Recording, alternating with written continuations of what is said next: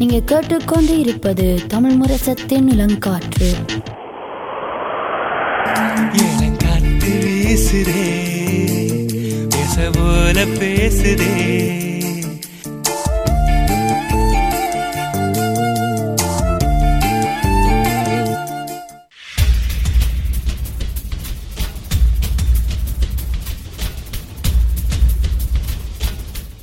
விழித்திருப்போம் சமுதாயத்தின் மீதான ஒரு தேடல்.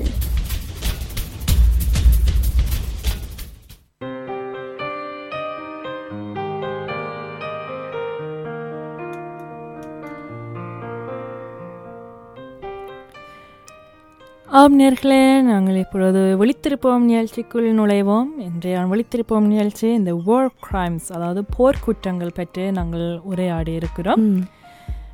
தயாரா வைதகி கொஞ்சம் கடினமான தலைப்பாக தான் இருக்கலாம். சில நேரம் ஆனால் நாங்கள் எவ்வளோத்துக்கு இலகுவாக இருக்குமோ அவ்வளோத்துக்கு இலகுவாக நான் விளக்கம் கொடுக்க கொடுக்க Yeah. இருக்கிறேன். ஸோ முதலாவதாக வந்து அதாவது போர்க்குற்றங்கள் war crimes அண்டு அந்த சொல் and அந்த ஒரு ஒரு எல்லா சொல்லுக்கும் வந்து ஒரு பெக்ரேப்ஸ் ஃபர்க்லாங். ஃபர்க்லாரிங் இருக்கும். அந்த மாதிரி அஹ், போர்க்குற்றங்களுக்கு வந்து அஹ், ஏதாவது ஃபர்க்லாரிங் இருக்குதா? இப்போ நான் உங்களை திருப்பி கேட்கிட்டா? ஸோ போர் குற்றங்கள் கேட்க உங்களுக்கு என்ன தோணுது அது என்னவாக இருக்கும் என்று நீங்கள் யோசிக்கிறீங்க? போரில் வர குற்றங்கள்.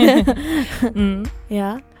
அதாவது என்னென்ன போர்க்குற்றங்கள் வந்து உண்மையாக ஒரு தனி ஆள் இல்லாட்டில் தனி நபர்கள் சேர்ந்து அதாவது போரில் நடக்கும் ஒரு குற்றமாக இருந்தால் அது ஒரு மக்களை நோக்கி போர் மூலமாக நடக்கிற ஒரு குற்றம். ஒரு மக்களை நோக்கி இல்லாட்டி தேசத்தை நோக்கி வந்து இருக்கிறது தான் போர்க்குற்றங்கள் ஆனால் உண்மையாக வந்து இந்த போர்க்குற்றம் இனப்படுகொலை எல்லாம் வந்து ரெண்டாம் உலக போருக்கு பிறகு தான் ஒரு உருவாக்கப்பட்ட சொல்லண்டு இல்லாமல் ஆனால் கூட பயன்படுத்தப்பட்டிருக்கு. ஆனால் அப்படி என்று இல்லை அது ரெண்டாம் உலகம் போருக்கு முதல் ஒரு போர்க்குற்றங்கள் இல்லை என்று இல்லை. அதுவும் அந்த ஏன்ஷியட் காலத்துல இருந்து கூட இருக்குது. அஹ், கிரீக்கர் இந்த காலத்துல இருந்து கூட உதாரணங்கள் பலர் இருக்குது. ஆனால் முந்தி என்னென்னா எதிரிகளோட வந்து கடுமையாக நடந்து கொள்வது வந்து சரியான வழமையாக அது ஏதாவது ஒரு போர் நடந்தால். நீங்கள் ஒரு எதிரியை கண்டீங்களா நீங்கள் என்னென்றாலும் செய்துட்டு போகலாம் என்ற மாதிரி ஒரு ஃப்ரீ ஹேத் இருந்தது. ஓகே.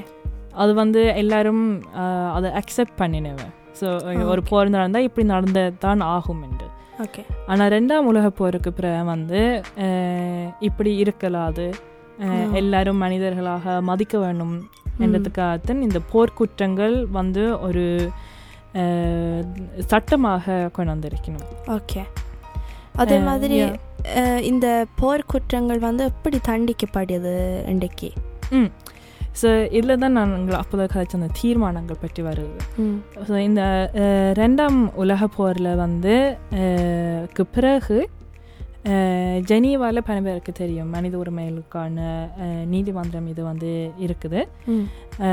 ஸோ அந்த ஜெனீவாவில் பல நாடுகள் ஒன்று சேர்ந்து அவை வந்து இந்த தீர்மானங்கள் எழுதினவை.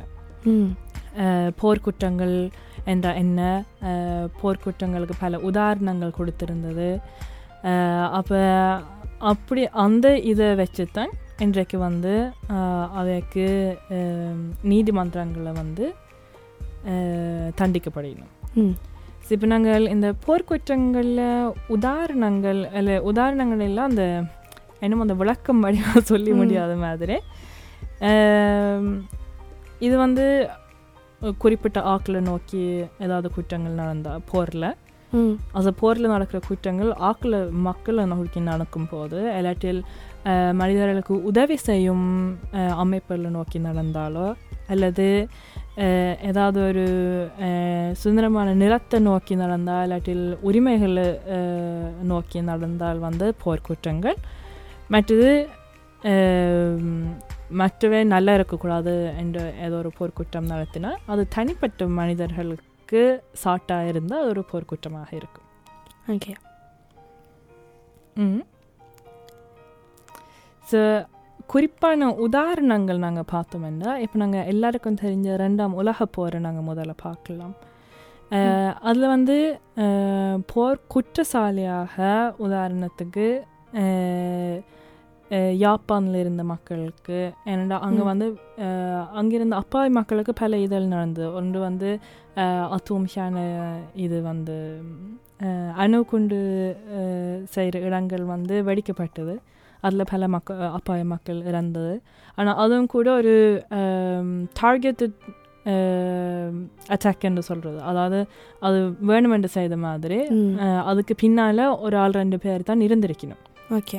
குறிப்பாக அப்போ அவே அதில் போர்க்குற்றசாலிகள் ம். செ- அஹ், அவே தான் இந்த செய்திருக்கணும். அது போர் மூலமாக செய்திருக்கணும். ஆனால் குறிப்பாக ரெண்டு மூணு பேர் தான் இருந்திருக்கணும். அதே மாதிரி இங்கே ஜெர்மனியில் இல்லாட்டில் ஐரோப்பியாவில் நடந்த நாசி தீஸ்லாந்து என்ன சொல்கிறது ஹோலுகோஸ்ட் வந்து ஒரு இனப்படுகொலை. ஆனால் அது வந்து ஒரு போர்க்குற்றமாகவும் பார்க்கலாம். ஏன்னா அது ஒரு குறிப்பிட்ட மக்களை நோக்கி நடந்தது. அதுவும் எல்லாருக்கும் தெரியும் இந்த நாசி தீஸ்லாந்து ஒரு ஆள் தனியாக ஆழ்ந்தவர். அப்போ அது வந்து எல்லாருக்கும் தெரிஞ்ச ஒரு வரலாறுலேருந்து உதாரணம் பார்க்குறேன்டா ஆனால் அதே மாதிரி இப்போ கொஞ்சம் புதிய புதிய காலம் வந்து வருது. ஆனால் கொஞ்சம் மாடர்ன் டைம்ஸில் பார்த்தால் இப்போ கடைசியாக ஐரோப்பாவில் திருப்பி யூகோஸ்லாவியா அது இன்றைக்கு பிரிஞ்சு இருக்குது பல நாடுகளாக. ஆனால் அதில் கூட கிட்டத்தட்ட பல லட்சம் மக்கள் வந்து இறந்தார்கள். அதில் கூட ஒரு ஆள் குறிப்பிட்ட ஒரு ஆள் வந்து போர்க்குற்றசாலியாக என்று இனங்கண்டு இப்போ அவரை நோக்கி குற்றச்சாட்டு இது நீதிமன்றத்தில் அவருடைய கேஸ் போய் கொண்டிருந்தது. ஆனால் அதுவும் கூட ஒரு இருபத்தஞ்சு வருஷத்துக்கு பிறகு தான் அவர் இனங்கண்டு அவர் நீதிமன்றம் மட்டும் கொண்டு போனது. ஸோ இது வந்து அந்த ப்ரோசஸ் வந்து இப்போ இந்த விளக்கமாக நான் கொஞ்சம் சொல்கிறேன். ஆனால் கொஞ்சம் காலம் செல்லும். ஏனென்றால் பலருக்கு குழப்பம் போர்க்குற்றம். என்ற என்ன இல்லாட்டில் இது வந்து ஒரு இனப்படுகொலையா இல்லாட்டில் போர்க்குற்றம் என்ற இனப்படுகொலையா இருக்காதா என்று. வந்து கூட ஆர்வாயல் ஆர்வாய் எக்ஸ்பர்ட் எக்ஸ்பர்ட்ஸுக்கு கூட கொஞ்சம் கஷ்டமாக இருக்கும் ஏன்னா இதில் மூன்று நாலு இதழ் இருக்குது அதாவது crime against humanity அதாவது மனித மனித நேயத்தை அஹ், நோக்கி குற்றச்சாட்டல். இந்த போர்க்குற்றங்கள் மற்றது இனப்படுகொலை யா கடைசியாக இப்போ கொஞ்சம் புதுசாக வந்திருக்குது எத்னிக் கிளென்சிங்ன்றது ஓகே அப்போ அந்த நாளும் வந்து உண்மையாக ஒன்றுக்கு ஒன்று வந்து சில நேரம் ஓவர்லாப் பண்ணும் யா அதாவது நீங்கள் இன்றைக்கு இந்த போர்க்குற்றம் என்ற தலைப்பு கொண்டு வரும்போது நானே யோசிச்சு நான் இது. இது வந்து உண்மையான என்ன சொல்கிறது ஃபுட்லாரிங் என்ன அப்படின்னு எனக்கு எனக்கு வந்து கொஞ்சம் சந்தேகமாக தானே. இருந்தது ஸோ இந்த டாப்பிக்கை கொண்டு வந்ததும் பல பேருக்கு உதவும் என்று நானும் நம்புகிறேன் ஸோ அப்போ நாங்கள் இந்த தமிழ் ஈழத்தை பார்த்த வேண்டாம் இந்த மே மாதம் மட்டும் இல்லாமல் பல ஆண்டுகளாக வந்து போர்க்குற்றங்கள் நடந்திருக்குது.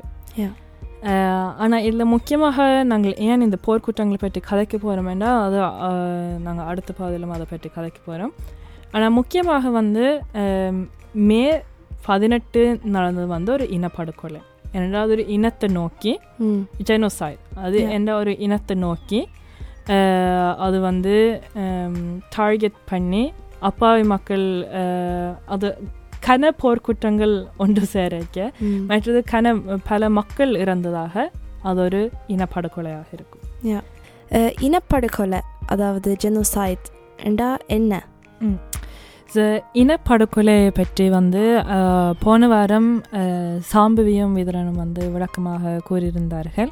அந்த எபிசோட் கூட நீங்கள் ஸ்பாட்டிஃபைல கேட்கலாம். விவரமாக வேணுமெண்டா.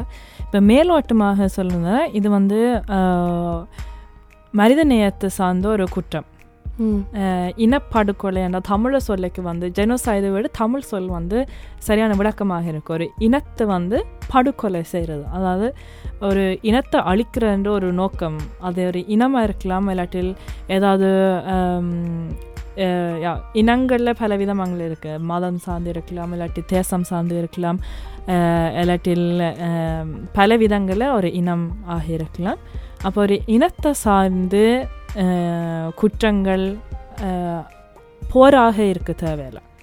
ஸோ. போர்க்குற்றங்களுக்கும் இனப்படுகொலைக்கணும்னா போராக இருக்க தேவையில்லை. ஆனால் கூடுதலாக இனப்படுகொலை நடக்கிற நடக்கும் போது ஒரு போர் சம்பந்தமாக தான் நடக்கும். அதில் தான் இந்த குழப்பம் வரும். இது வந்து ஒரு போர்க்குற்றமாக நாங்கள் நீதிமன்றத்துக்கு செல்றதா? இல்லாட்டி இது ஒரு இனப்படுகொலையா? இனம் கண்டு நாங்கள் அதுக்கு நீதி கேட்குறதாண்டு. இப்போ இதுக்கு வந்து ஏதாவது உதாரணம் இருக்கா? அதாவது போர்க்குற்றங்களுக்கு இது வந்து இனப்படுகொலையாக இருக்கலாம் அப்படின்ற ஒரு உதாரணம். இப்போ எல்லாரும் நினைக்கிறேன் என்னடா ரெண்டாம் உலக போர் வந்து எல்லா நாடு அது உலகம் முழுவதும் தெரிஞ்ச ஒரு வரலாறு வந்து ரெண்டாம் உலக போர்.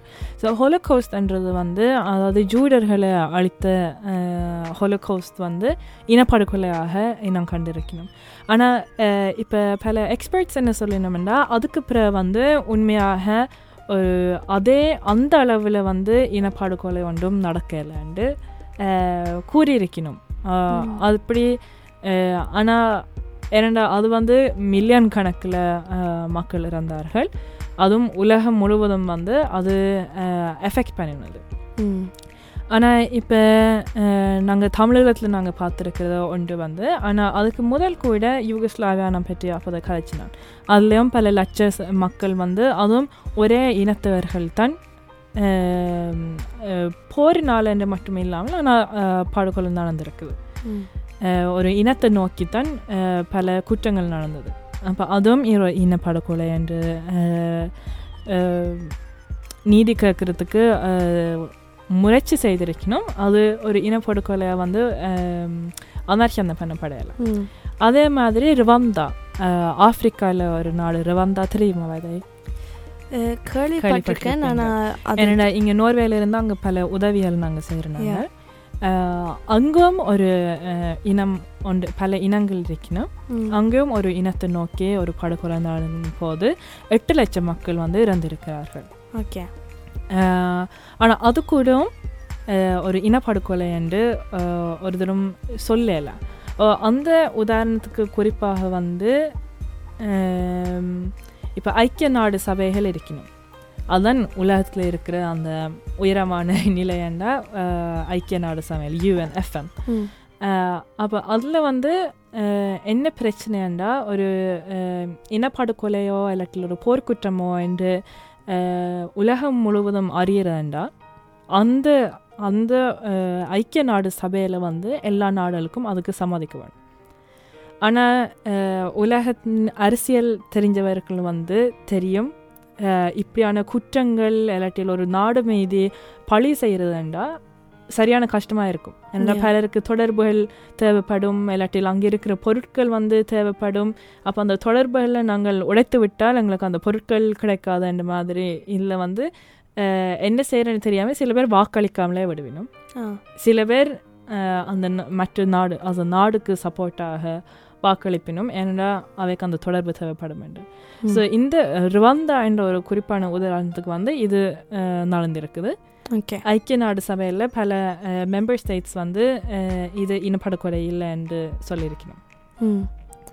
ஆமாம் நேர்களே இந்த பகுதியில் வந்து ஐலினாக்கா எங்களுக்கு வந்து ஒப்பிட்டு பார்த்துருக்குறா அதாவது போர்க்குற்றங்கள்லையும் ஜெனோசைட் இனப்படுகொலையும்.